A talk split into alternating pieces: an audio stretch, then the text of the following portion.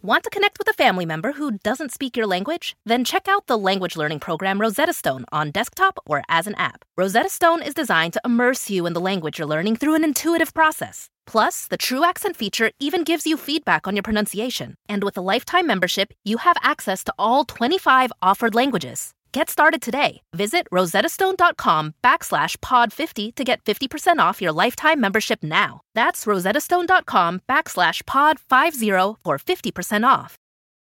Here you are, BPM's high, sweat dripping, body moving, tongue panting. You're working hard, real hard, and you're thirsty. You need vitamins, nutrients for peak performance and energy. And your plants do too. Aw, I mean, just look at the little guy. Water soluble plant food from Miracle-Gro is full of essential nutrients. Just a little scoop into your watering can and boom, instant feeding and bigger, more beautiful plants. It's kind of like a sports drink for your plants. You may have to suffer from heat, but your plants do not.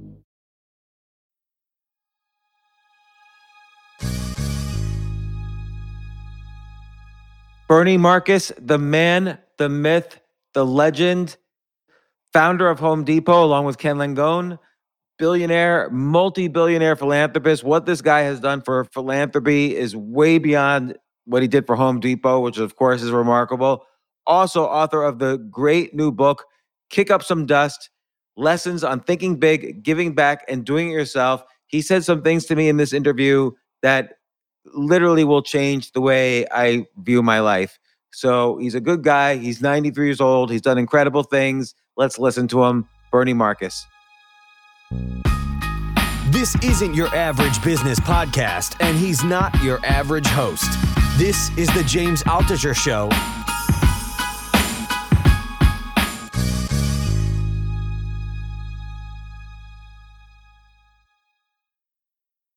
Bernie Marcus, co founder of a little store, Home Depot.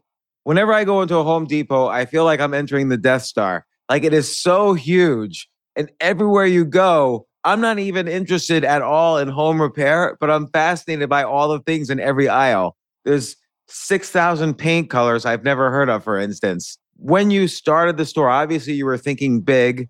You had a lot of experience in retail that I want to hear about. But the one thing that it strikes me is it feels like Home Depot is to to hardware and home repair what Walmart was to groceries just a few years, like a decade earlier. Like, did you see Walmart as a big influence? Uh, no, not really. They were the ones that we followed. Actually, they followed us. Uh, they decided to go into food business well after we were in the home improvement business, and I knew uh, I knew Sam Walton very, very well. We had lots of conversations, and I told him if you go into a business, you want to be dominant in that business, and he said, We're going into the food business. I thought he was crazy. Uh, he wasn't. He proved to be a genius. And today he's one of the biggest food suppliers in America to the American people. So uh, goes goes to show you he uh, he followed he followed the thing of making himself uh, giving everything that people would need in the store, and he had the rest of the store to go with it. So he said, no matter what you need in a house, whether it's food or anything, uh, light bulbs, uh, you can find it at, at the Walmart. So he followed those the principle and re, he reinvented himself. And in reinvented him, reinventing himself, he reinvented the Walmart company uh, and and brought it into this whole new area and of course, they're dominant today in the food business as well as other businesses. Did you ever view him as a, a, potential threat? Because obviously, if he had light bulbs, he could also have everything else related to home repair. No, we were actually very good friends. And uh, we spent a lot of time together. He would visit my stores together. We would go to my stores. He would critique my stores and I would go to Walmart stores and critique his stores, uh, and we shared information. This wasn't antitrust. We didn't share yeah. anything that would get us into trouble with the SEC, but we did share ideas, and uh, many of the ideas that he had, we incorporated into Home Depot. and it was part of our success as well. So listening to bright people and listening to people that know what they're talking about uh, is part of the success of Home Depot as well. Well, it struck me in in in your book. Uh, there was one similar story which he has also, or or you know, has also been referenced to Sam Walton. You go into a two guys store pretty early on, and by the way, I remember two guys. That was a big uh, kind of predecessor almost to you know the the Home Depots of the world in a weird way. And uh, you you saw their cosmetics section was a complete mess, and you know this related this you know eventually became a business deal for you and a business opportunity. But there's a similar story about Sam Walton where he goes into a competitor and he is just obsessively studying their I think I think it was their stocking section or their or it could have been their cosmetics section. And it strikes me as fascinating how detailed, you know, successful, you know, retailers like yourself, Sam Walton, and so on are about every part of the store. Well, if you don't know your business, you're in deep trouble, aren't you? And so uh, Sam did know every part of his store. And yes, he did study people very well. He studied our business. He decided it was not for him. Uh, and the main reason was that the overhead, the cost overhead, we have people who are who we pay a lot of money to be in the aisles, uh, ex repairmen, ex electricians, ex plumbers, ex carpenters. Uh, he would never pay that kind of money, so he never copied us because it was too expensive for him. It didn't fit his model, and he was right. He was right to stay out of that and we were right in staying in our in our own lane and and staying where we were. But Sam listened very carefully, uh, as we do. Uh, you know, we're not the smartest people in the world. Some other people have great ideas, and you have to incorporate the great ideas that you see into your own business if you want to be successful and I'll move on from from Sam Walton in a second. But what were what was one idea that he shared with you that you implemented successfully? Well, we we when we started uh, Home Depot, we had these gigantic sales every weekend, uh, or we we would come out with a uh, an insert in the paper. We'd have it over a weekend, over you know from Thursday to Monday, and invariably we would run out of merchandise. And Sam Walton sat with me one one day and said, "This is the dumbest thing you've ever done. You got to get away from that. Get away from everyday sales. Why don't you just put it at the everyday prices? Take your sale price, make it your regular price, and that should be your everyday price." And we learned a lesson from that. And I took that lesson from him. Uh, and I think he's a great retailer, smart as hell. And uh, we incorporated that into the Home Depot, and we we we went away from sales and and made it everyday prices, uh, so that the, the customer could find something in between sales. They didn't have to be there on a sales day to find something that was worthwhile and it was priced right for them. And and that was the success of the Home Depot. And it took us a while to really change our philosophy we actually had to change buyers. Some of our buyers could not deal with it. They had to have sales every weekend in order to sell their products. And if they didn't understand it, well, so somewhere along the line, we had to move them out of the company uh, and bring in people that understood that philosophy. And that philosophy has stayed there today. It's everyday low price. We like to be the lowest in the industry uh, and and uh, and it's shown because we're number one in in in the United States today in home improvement, without a question.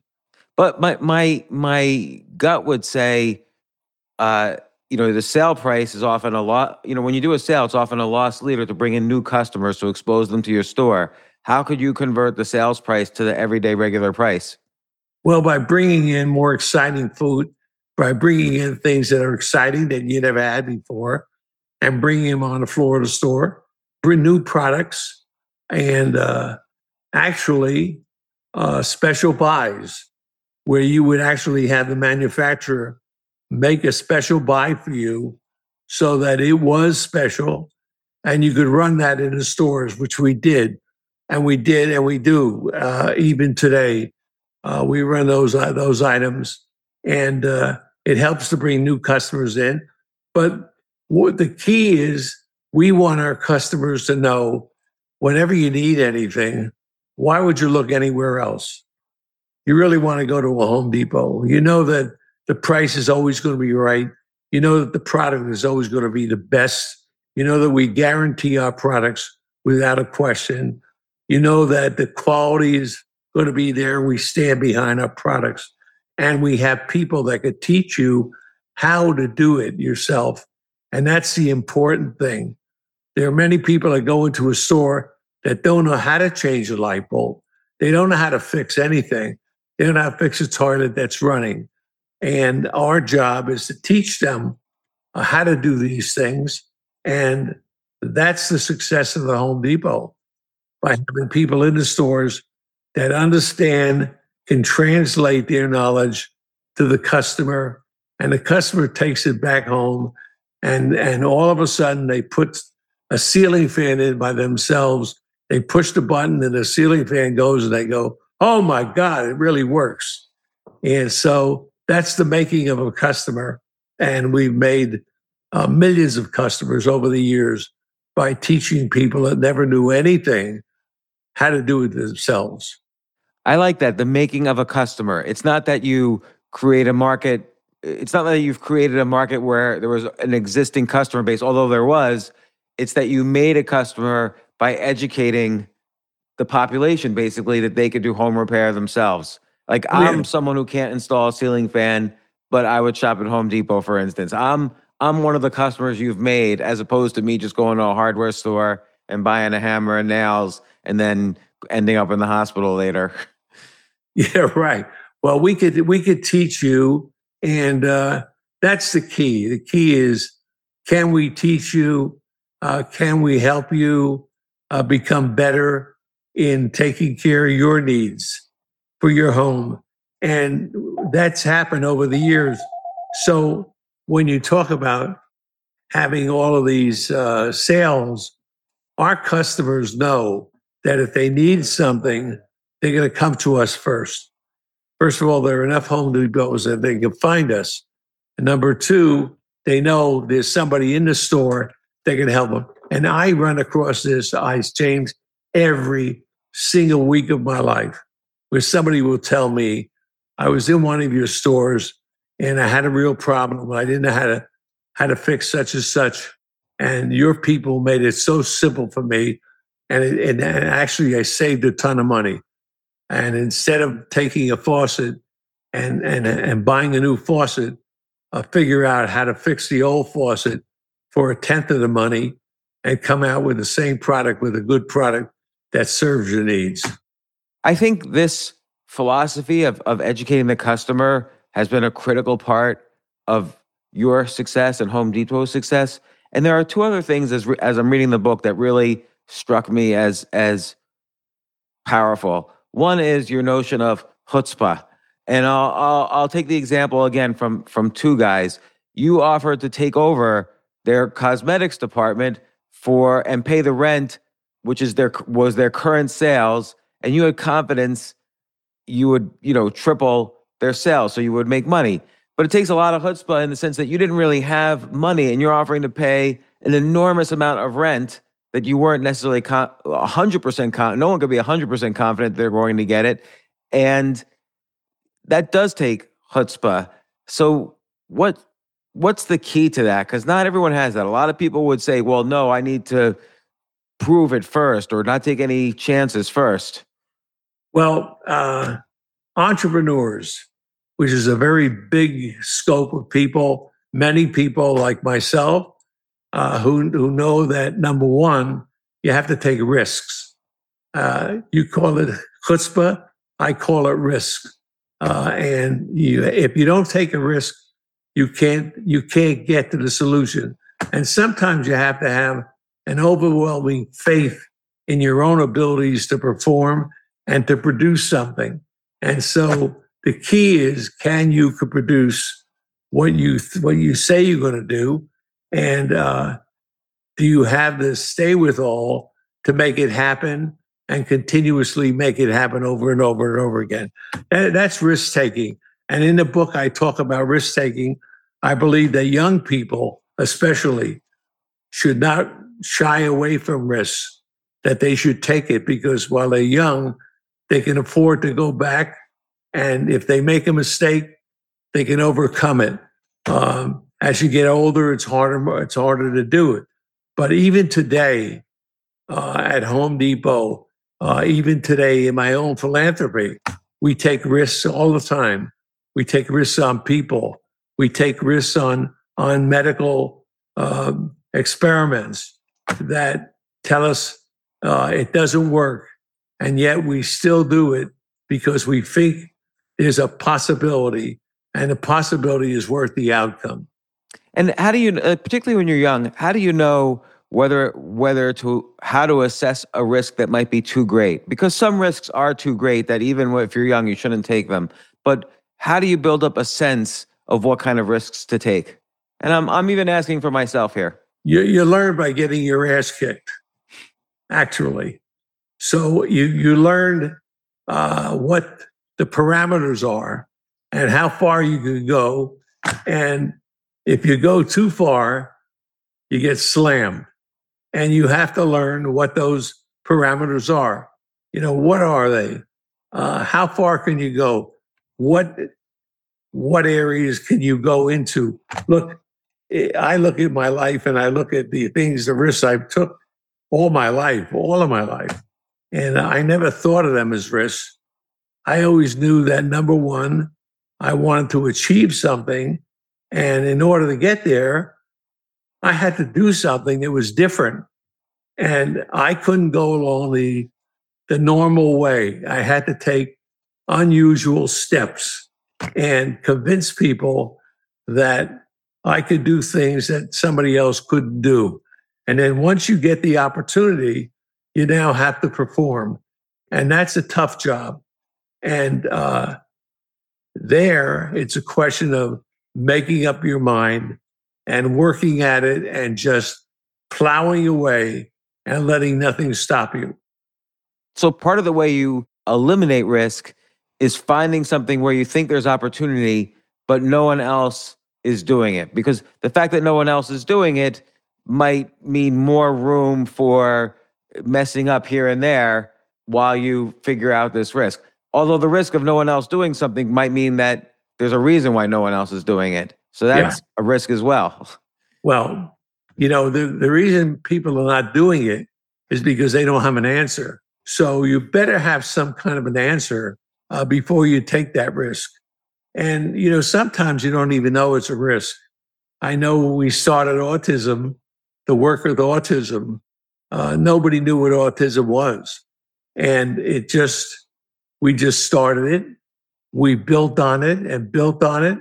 The more we learned, the more we in, involved ourselves in it.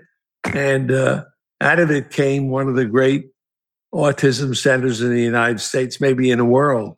We take care of more autistic kids in Atlanta by a multiple of eight over our next place, by a multiple of eight. And I, I am uh, afraid to say I have not looked at that. I I have a daughter with let's say the mild side of the spectrum with autism, but still autism. Right. And I'm ashamed to say I have not looked at your center, so I will I will do that. Oh, it's one of it's one of the great centers of all, and uh, they have products and they have people uh, that are tr- actually taking care of school kids all over the state of Georgia, and um, uh, I think they're they're looked at as the as the premier teacher of, of how to deal with autistic kids. Uh, we deal with hospitals. When a hospital has an autistic kid come into the hospital, well, you know, you, you try to put a needle in an autistic kid, and you're gonna you're not gonna believe what's gonna happen. Uh, all hell breaks loose. We teach the nurses and doctors how to deal and, and how, to, how to handle the autistic children. It's become a great help for them. Uh, there is there's a method. There's a there's a method to it. There's a way to communicate, and they have to learn how to communicate.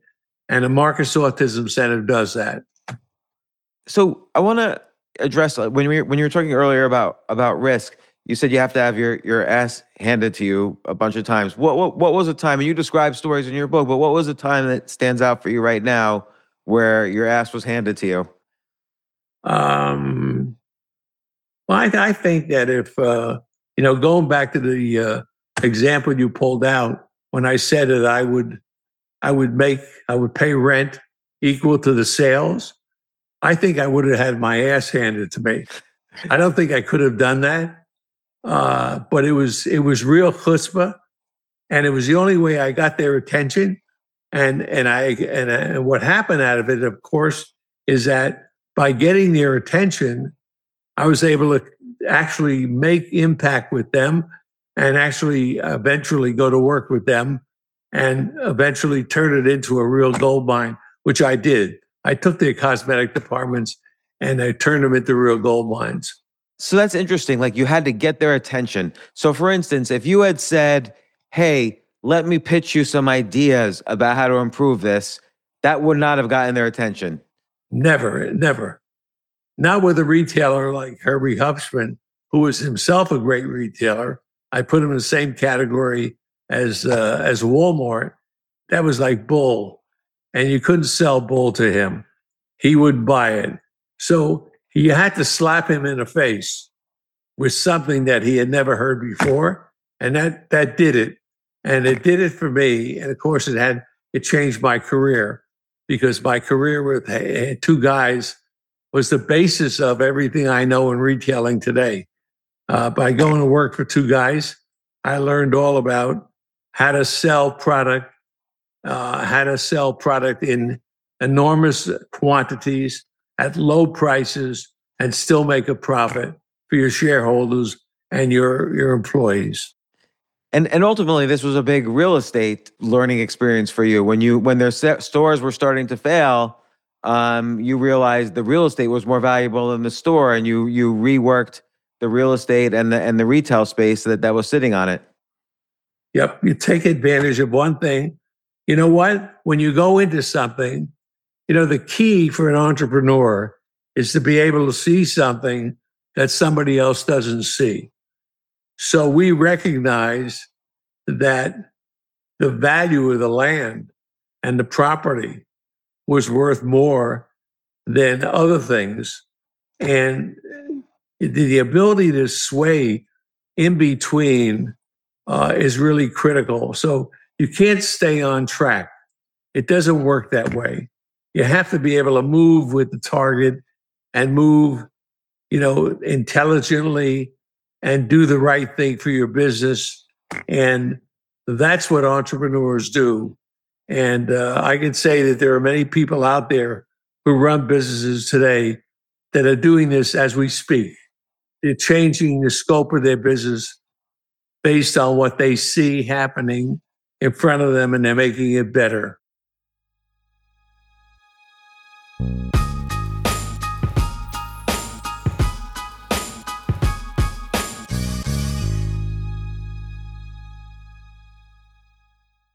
I have to say, Airbnb has changed my life. I just love staying in Airbnbs. Like in about a month, I'm going to Cocoa Beach, which is right next to Cape Canaveral. I'm going to watch some rocket launches. I'm going to, of course, be staying in a very nice Airbnb on the beach. And it's just such a great experience. Like the whole world is available to us now because of Airbnb. But whenever I'm at an Airbnb, I always realize, you know, I the home that I left to come to this Airbnb, I could be making money on that right now by hosting and and being an Airbnb myself. So, and I've known people, I had a friend who basically, you know, made a living from turning his home into an Airbnb. So if you have a home, but you're not always at home, you do have an Airbnb there. And it can, it can easily fit into your lifestyle, and it's a great way to earn some money. Your home might be worth more than you think. Find out how much at airbnb.com slash host.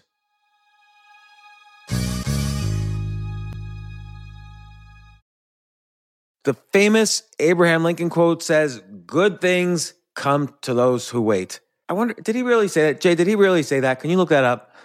Regardless of who said it, that's only part of the quote. The full quote is, Good things come to those who wait, but only the things left by those who hustle.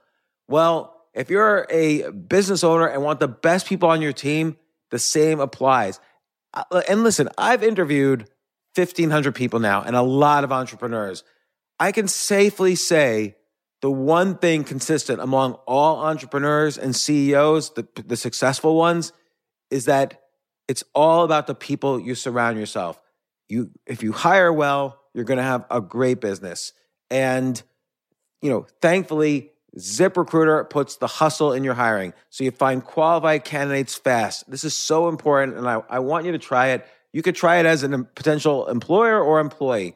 You can try it for free at ziprecruiter.com slash James.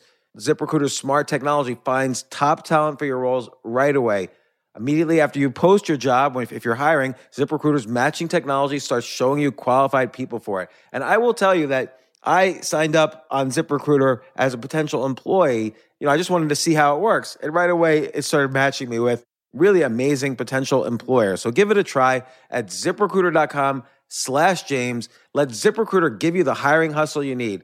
See why four out of five employers who post on ZipRecruiter get a quality candidate within the first day. Just go to ziprecruiter.com slash James to try it for free. Again, that's ziprecruiter.com slash James. ZipRecruiter, the smartest way to hire.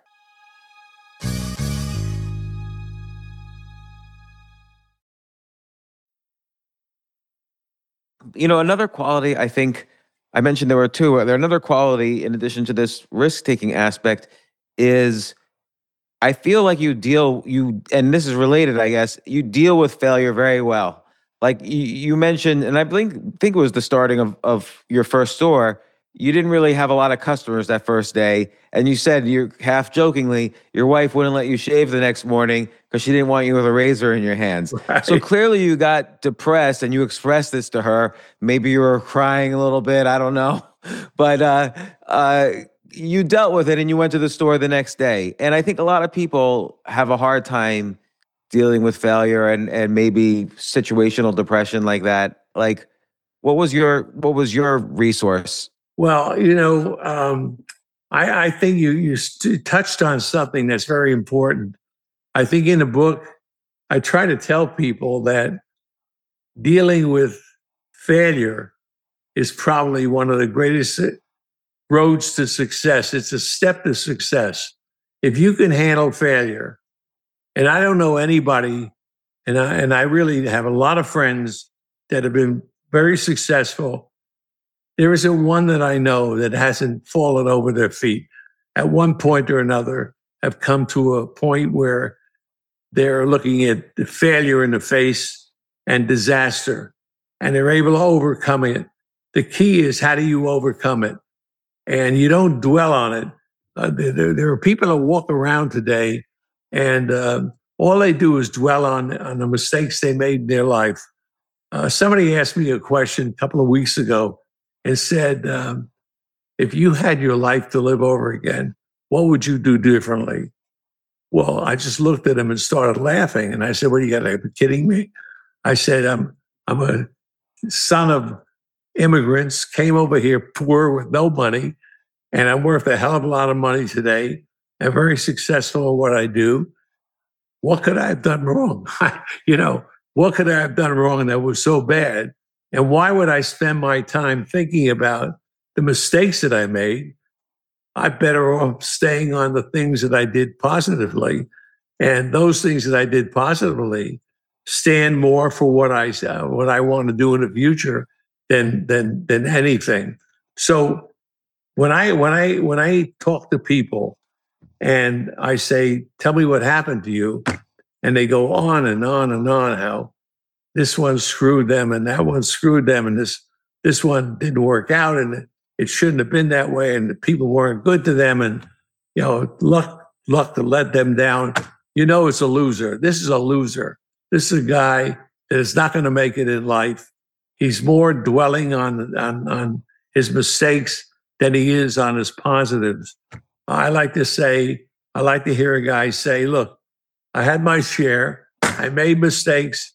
I've overcome them. I'm moving on. And this is what I want to do with my life.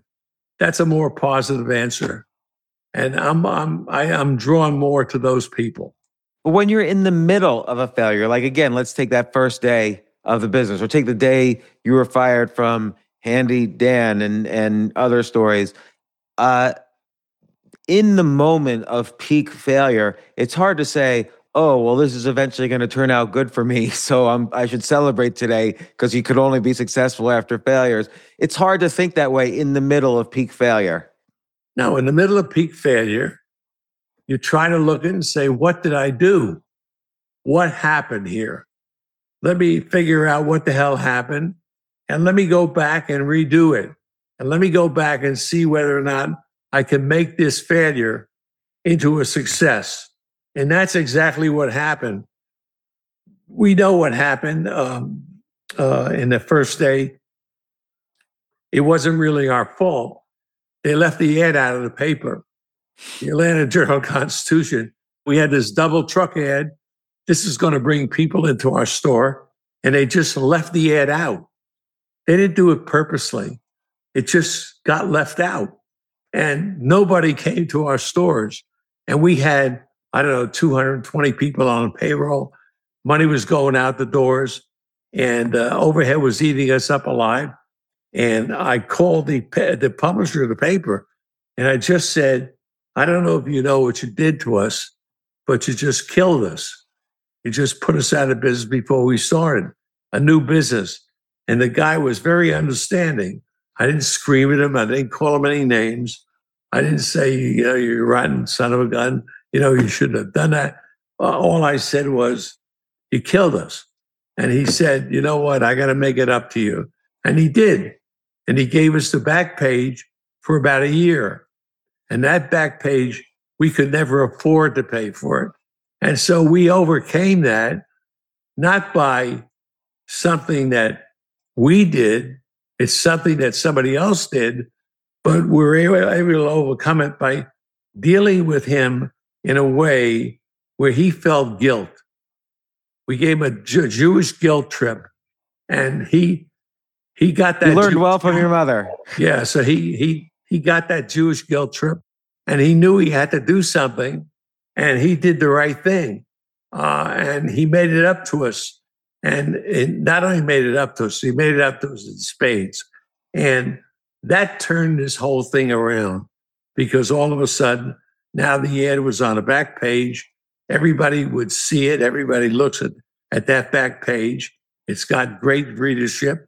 And so customers began coming in from all over the state. And uh, believe me, from all over the state, they were traveling from where you are now uh, to where our stores were. We only had four stores, and they were traveling 20, 30, 40 miles to get to our stores because the prices were so good. And and the quality of the merchandise was so good. And they could find everything that they wanted in one place. And they found people that could help them on how to how to do the, whatever their job was. So that that was a turnaround. We took a failure, a complete failure, and turned it into a, a success because we thought it through and we dealt with people in the way, the right way. Had we screamed at this guy and threatened to sue him, which everybody today, I mean, we talked to we talked to some of our lawyers. Our lawyers said we're going to sue him for everything to work.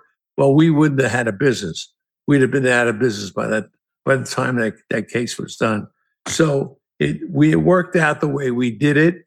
And that was how you turn failure into success.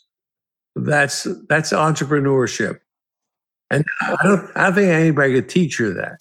But it's interesting though, like how you dealt with him in you had to think of the psychology of how to get your goal. And I find that something like 80% of business conversations or more are not necessarily about products or locations or new business ideas, but are about the psychology of dealing with the many stakeholders that a business has. Like, how do we talk to so and so, whether it's a shareholder or a newspaper editor or uh, an employee or a customer? A lot of it is about psychology rather than, oh, let's cut prices or let's sue them, or it's more about people.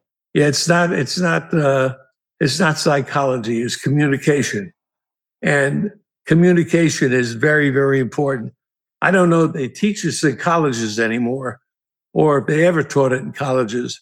Uh, but if you listen to people, you begin to learn things and you learn what, what resonates with somebody and makes it makes it easier for you to deal with them and them to deal with you. And people like to deal with people who are reasonable and have an intelligent approach to something and and will react better than to other people. So this was a case where um, it just happened to be the right time at the right place, and I had the right guy to talk to. And uh, you, you have to understand my state of mind at that point was pretty low because I knew that you know another two weeks of this and we were going to be out of business because we couldn't afford the cash flow flying out the door. We were undercapitalized to start with. So it was a desperate moment for Home Depot. And that was a desperate moment at which time the only answer was what he did give us the back page and let us expose our stuff. We didn't get it for nothing. We paid for the back page, but it was well worth the money and brought the company back. And what would you have done if in two weeks you were just done? Where we'd have been done. we'd have been done. You would have shut down all the investor money, everything, and would you have started something new, or like just w- play that out? Like, what would what would have happened? You think? Oh, I, I, I, you know, that's a game. That's a game I don't play. Okay. Why would I, why would I play it? I would spend too much time on it, and uh, I, I, I could tell you this: I would go down swinging. Yeah. So there was more. There was more. You had more at bats before that, those two weeks were I. I had done something. I would have done something, and uh, it would have been something that would have been hopefully as good. But this was as good as it could get. Yeah. And, you know, I, I noticed, of course, the, the age you were as you did different things. And if someone came to you and said, I have this great idea, but I'm just too old to blah, blah, blah, well, what would you say to them? You're never too old. Look, I'm 93 years old today, and I still. You don't look a day over 92. Yeah, thank you very much. That was very nice of you. The truth is that uh, it look even at 93 today, uh, you think ahead. I'm still thinking ahead, and uh, I'm worried about what we're going to do as the Marcus Foundation, what we're going to do over the next five years. I'm not. I'm not thinking about what I did wrong yesterday. I'm thinking about what we could do to change the way the world is in the next five years by what our input will be. And, and I'm sure that everybody that works at the Marcus Institute uh, feels the same way. They're all thinking in terms of what we have to do to move the ball forward. But you know, we have, and I neglected to introduce you earlier. Jay Kaiman is the head of the Marcus Foundation. He's with us also. Jay, hello. I, I want to introduce you. I see Jay up there. Yeah. Nice to see you, Bernie. Nice to see you. Nice to be here. So let's talk about charity for a second, because obviously, when you make a lot of money, it seems like one has two choices. You can either expand your lifestyle in extravagant ways, or you can start looking how to put your money to to good use. And obviously, for the most part, you've chosen the latter. Um, how do you think differently in charity as opposed to like, oh, I'm just going to give a hundred million to American Cancer Association. I'm going to give a hundred million to this, to hundred million to that. How do you? I, I don't. I never. Not that those are bad associations, but I get nervous doing those. I I I feel like you have a personal touch. how, how do you get more? How do you become entrepreneurial with with charity? Well, uh, that's what the whole book is about, frankly. That you can do it, that you can make a change, that in fact, writing a check is not the only answer. That if you're an entrepreneur, if you're smart, if you built a great business before, if you had the brains to do that, that you have the brains to take it and move it into move it into uh, doing charitable work, doing work for your community. That's much better than just writing a check. You write a check, you send it off in the mail. That's it. Boom. That's not the way to do it. None of the things that I, we've been involved with, the Marcus Foundation, and Jay can corroborate this. We don't we don't just send a check. We we we we put a device behind it. We put our energy behind it. We put our brains behind it. We put our thoughts behind it. We help them execute. Uh, we help them strategically think about where they have to go. And all of those things, many of these foundations don't have. Most of these charitable organizations don't have that. Uh, they basically have a board that sits on a board. They they have lunch once every month, and that's it. Uh, and they go in and they they feed you full of crap, and you go back and you, you vote for whatever they want you to vote for. Uh, that's not the way we run it. We look at each one of these foundations. We look at what their objectives are. We look at where they intend to go, how far they want to push the apple, how far they want to, uh, what their strategic plan is, and whether or not they have the resources to reach those strategic plans. And if they don't, we as outsiders look at it and say, you know, you don't have the right answers or you don't, you don't have the right strategy. Maybe we can help you. And we stay with them and help them. And I think because of that, most of these uh, successes that we've had, like the Autism Center, like the Avalon for, for traumatic brain injury and post traumatic stress, like all of the issues we've been in, like the aquarium, uh, we built the aquarium. Everybody said it can't be done. It was on an inland. There's no aquarium in the United States that isn't a, a, a, some kind of water on a lake or on a river or on an ocean. Um, it's the only aquarium that's inland in the United States, five and a half hours, in fact, from the nearest water. And so um, they said it couldn't be done and it's now the most successful aquarium in the world. It's the biggest in the world by square footage. Uh, and it's probably the most successful in the world. We have more things going on in that aquarium than any place else. And people uh, generally go to an aquarium to spend you know, an hour or two, not at not the Georgia Aquarium. You go to Georgia Aquarium, you're spending a whole day because there's that much to see and that much to do. So when you go there with your kid, James, you're going to see and they're going to enjoy it and you're going to enjoy it. There's so much to do and so much to see and so many things that you didn't know before that you'll be exposed to. It'll be a revelation to you. I, I can't wait to to visit it. Let me ask you this. Like, I'm always curious, like, during the pandemic, which is obviously COVID was this horrible, you know, pandemic, but also horrible was the fact that millions of small businesses had to shut down. And like in New York City, for instance, as one example, a quarter of a million small businesses shut down and 60,000 of them never reopened. They, yeah. they, they were all out of business, generational businesses, families destroyed you know, who knows what kind of illnesses, depression, suicides, whatever happened.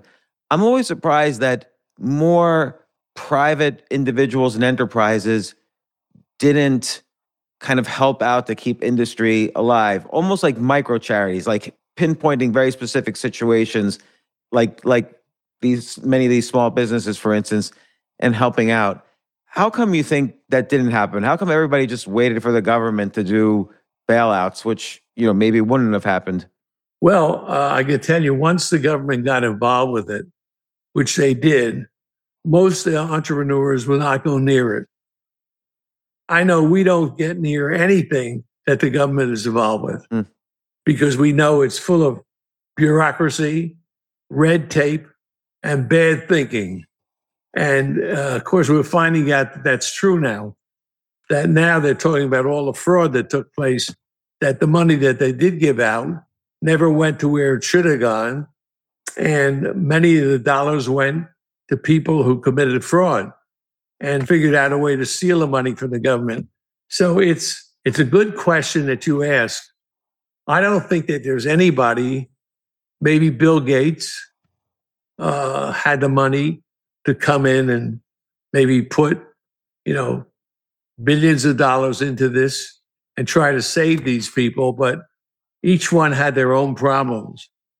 It was, you know, it was rent, it was paying for their associates, for the people that work for them, eh, their insurance. It's very hard to solve. And I don't think anybody but government could have done something. Trump tried it. Uh, he tried it. I think he did the best he could, but it just didn't work out the way it should have.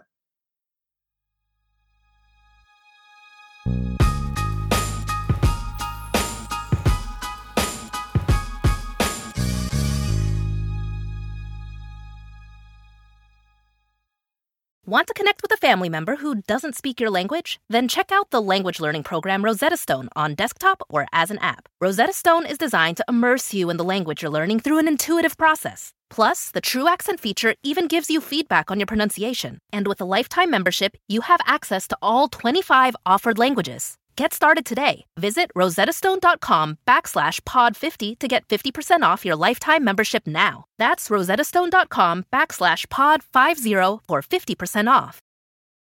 On this episode of Plant Killers, we'll explore one nation's most notorious fruit and vegetable killer, bad dirt. What makes bad dirt so bad? The answer? The ingredients. But fear not, true crime enthusiasts. This story has a happy ending. New Miracle-Gro organic raised bed and garden soil. It's made with quality organic ingredients from upcycled green waste like compost and aged bark. Unlike the other guys who can't say the same. Looks like bad dirt's murdering days are over. Thanks to Miracle-Gro. Join us next time on Plant Killers given what's going on in the economy right now, the money was spent and now the bill is due. I mean, you were born five months before the stock market crash that that started the Great Depression. You've been there, done that. You've seen everything. Obviously, history doesn't repeat, but it rhymes, as, as Mark Twain would say. So, what do you see from your experience is happening now? What could happen? Well, I, I don't like to get into politics, but I could tell you that anything that that could go wrong will go wrong because the politics are all wrong. Um, you know, we cut out energy resources, which is the undercutting, which is really the basis of everything here.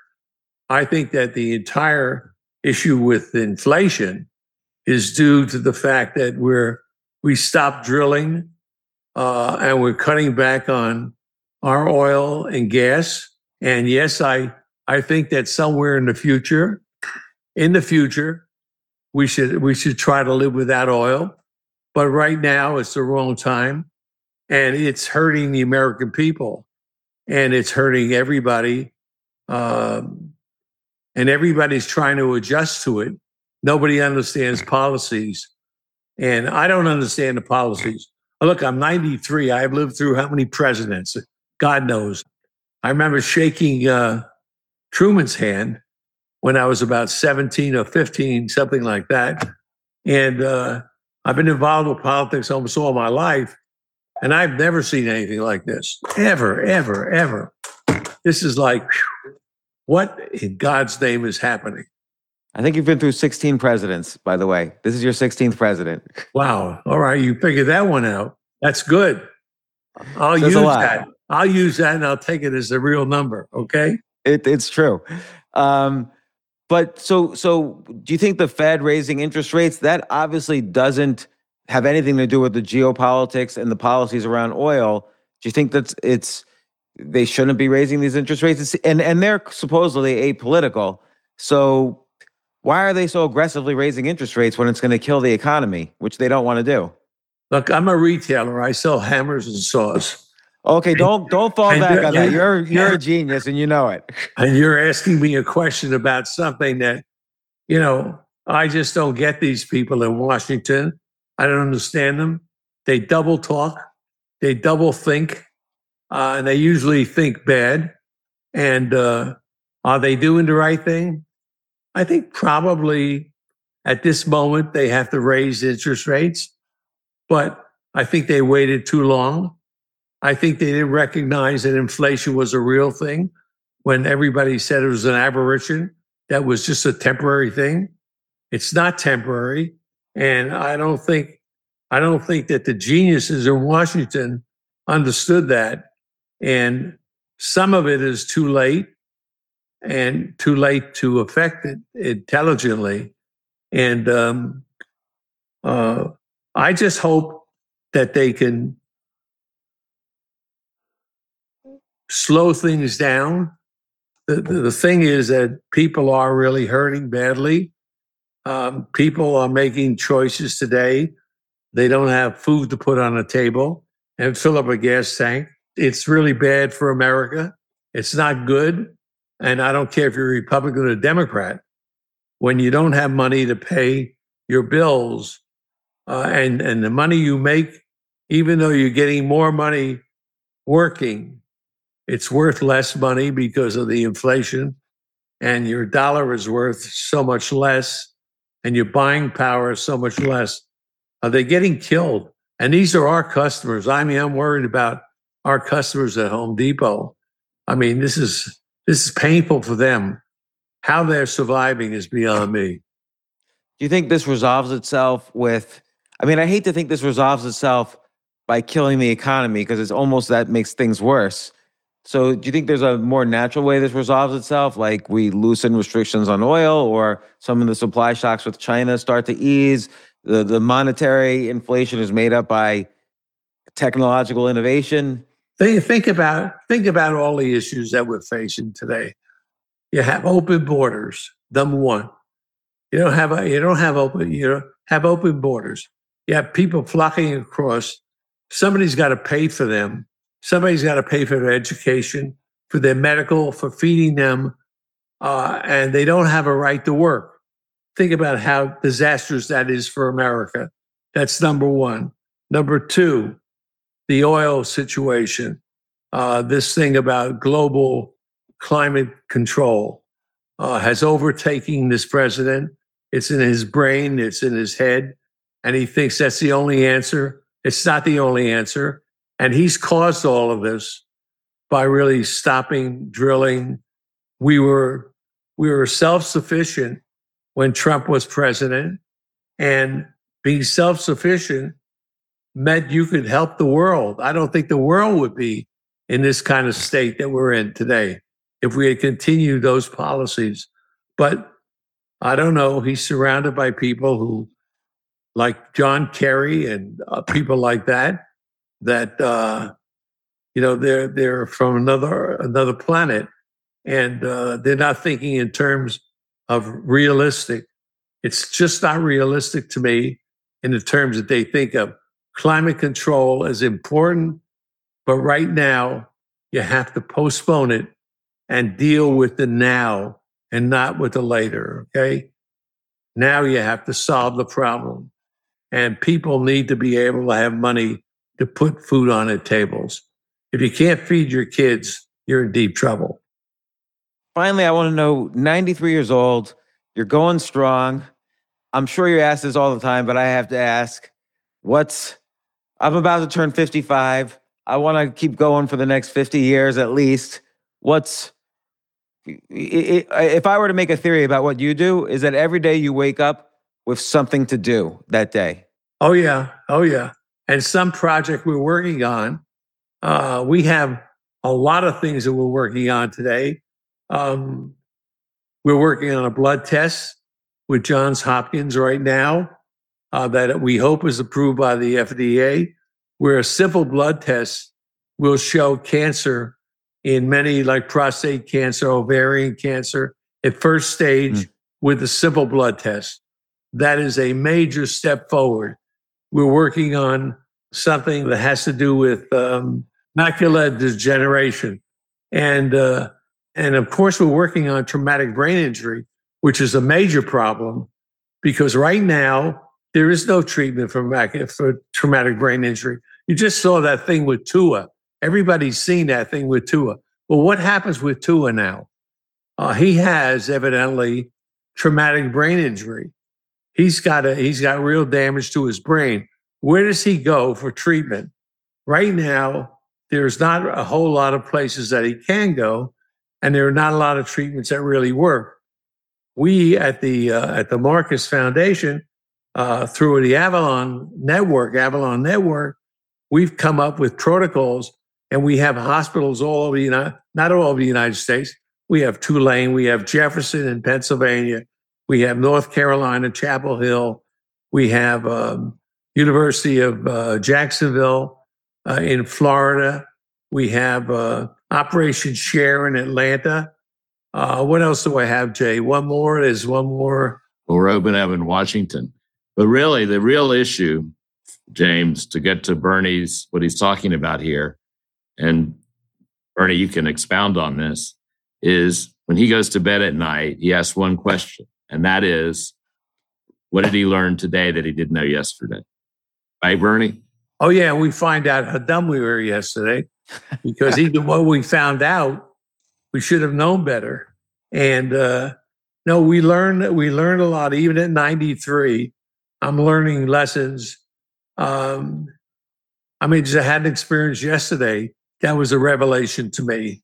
What's that? Well, in medical research, it had to do with medical research, and uh, in a disease uh, that uh, Parkinson's disease, that there are some maybe some simple solutions to, for Parkinson's, and one of them we are doing clinical trials on right now. That is very expensive, inexpensive. Uh, it's not one of these ninety thousand dollars a year or hundred thousand dollars a year. It's it's in dollars and cents. It's almost off the counter, over the counter stuff. And if that works, it'll be a miracle in America because so many people are suffering with Parkinson's. And all these people that are suffering don't have the money to pay for these expensive treatments. And of course, you know, the government somewhere along the line is going to stop paying for it. That's what, that's what, uh, unfortunately, uh, when we have uh, uh, healthcare run by the government, this is what you run into.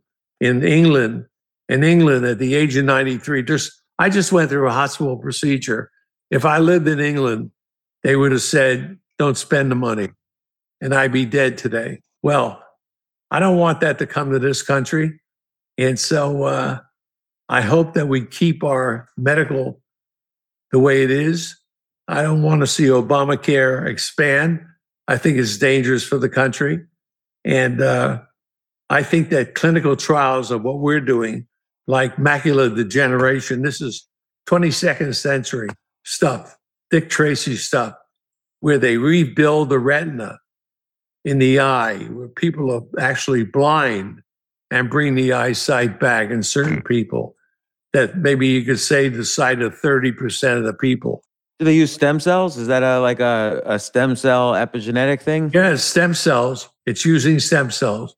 And, and we're great proponents of stem cells and uh, we were using stem cells for for brain, for cancer, uh, for uh, for lots of different uh, tissues uh, around the body, and and we're finding, you know, that as we use it, we're finding success with it. And of course, before we get it through the FDA, it'll be years, but it, it's working.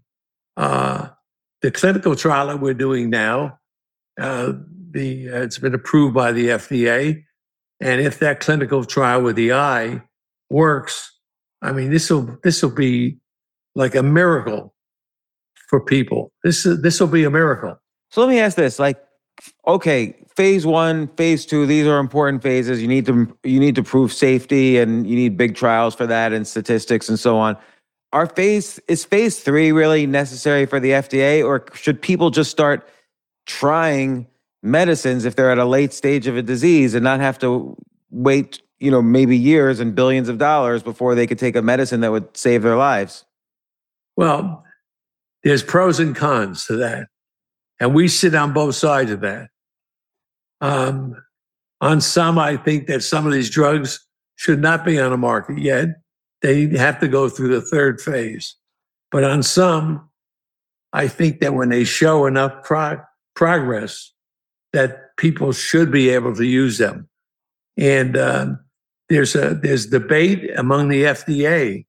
There's debate in the government today on whether or not the FDA should continue with the rate they're going or whether or not they should open up the doors and allow more drugs. There are drugs that are being used in, in Europe and in Asia that are very successful, that have proved to be successful one, two, three years. And why we can't use that success and, and say, let's apply it to the American population and let us use that drug here. Um, it's it's it's really down to the government. It's down to the people that run this, and um, it is political and it is bureaucratic, and there's a lot of pluses and minuses.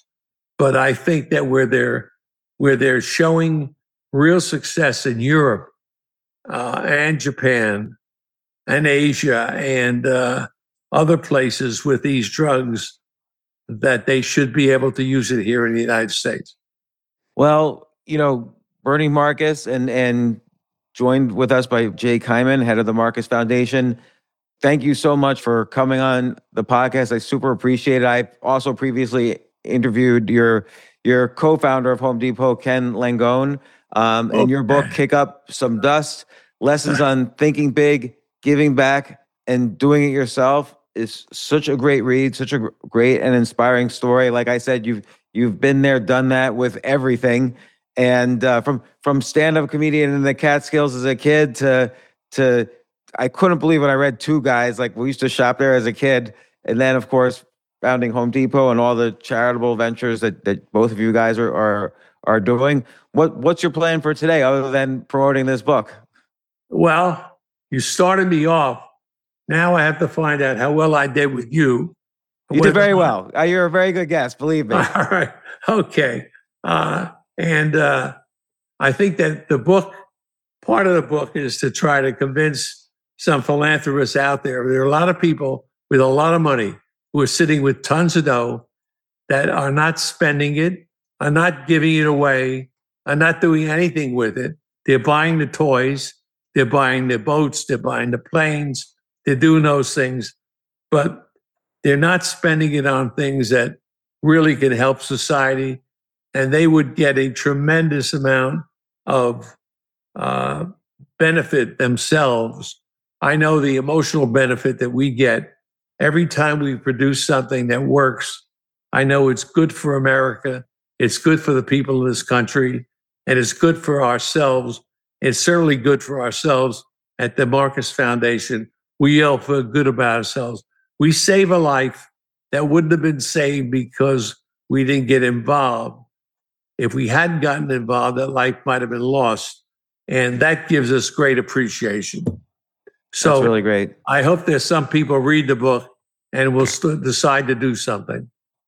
Well, thank you very much, you guys. I really appreciate it. And, and great book once again, Bernie. All right. Thank you. Take care.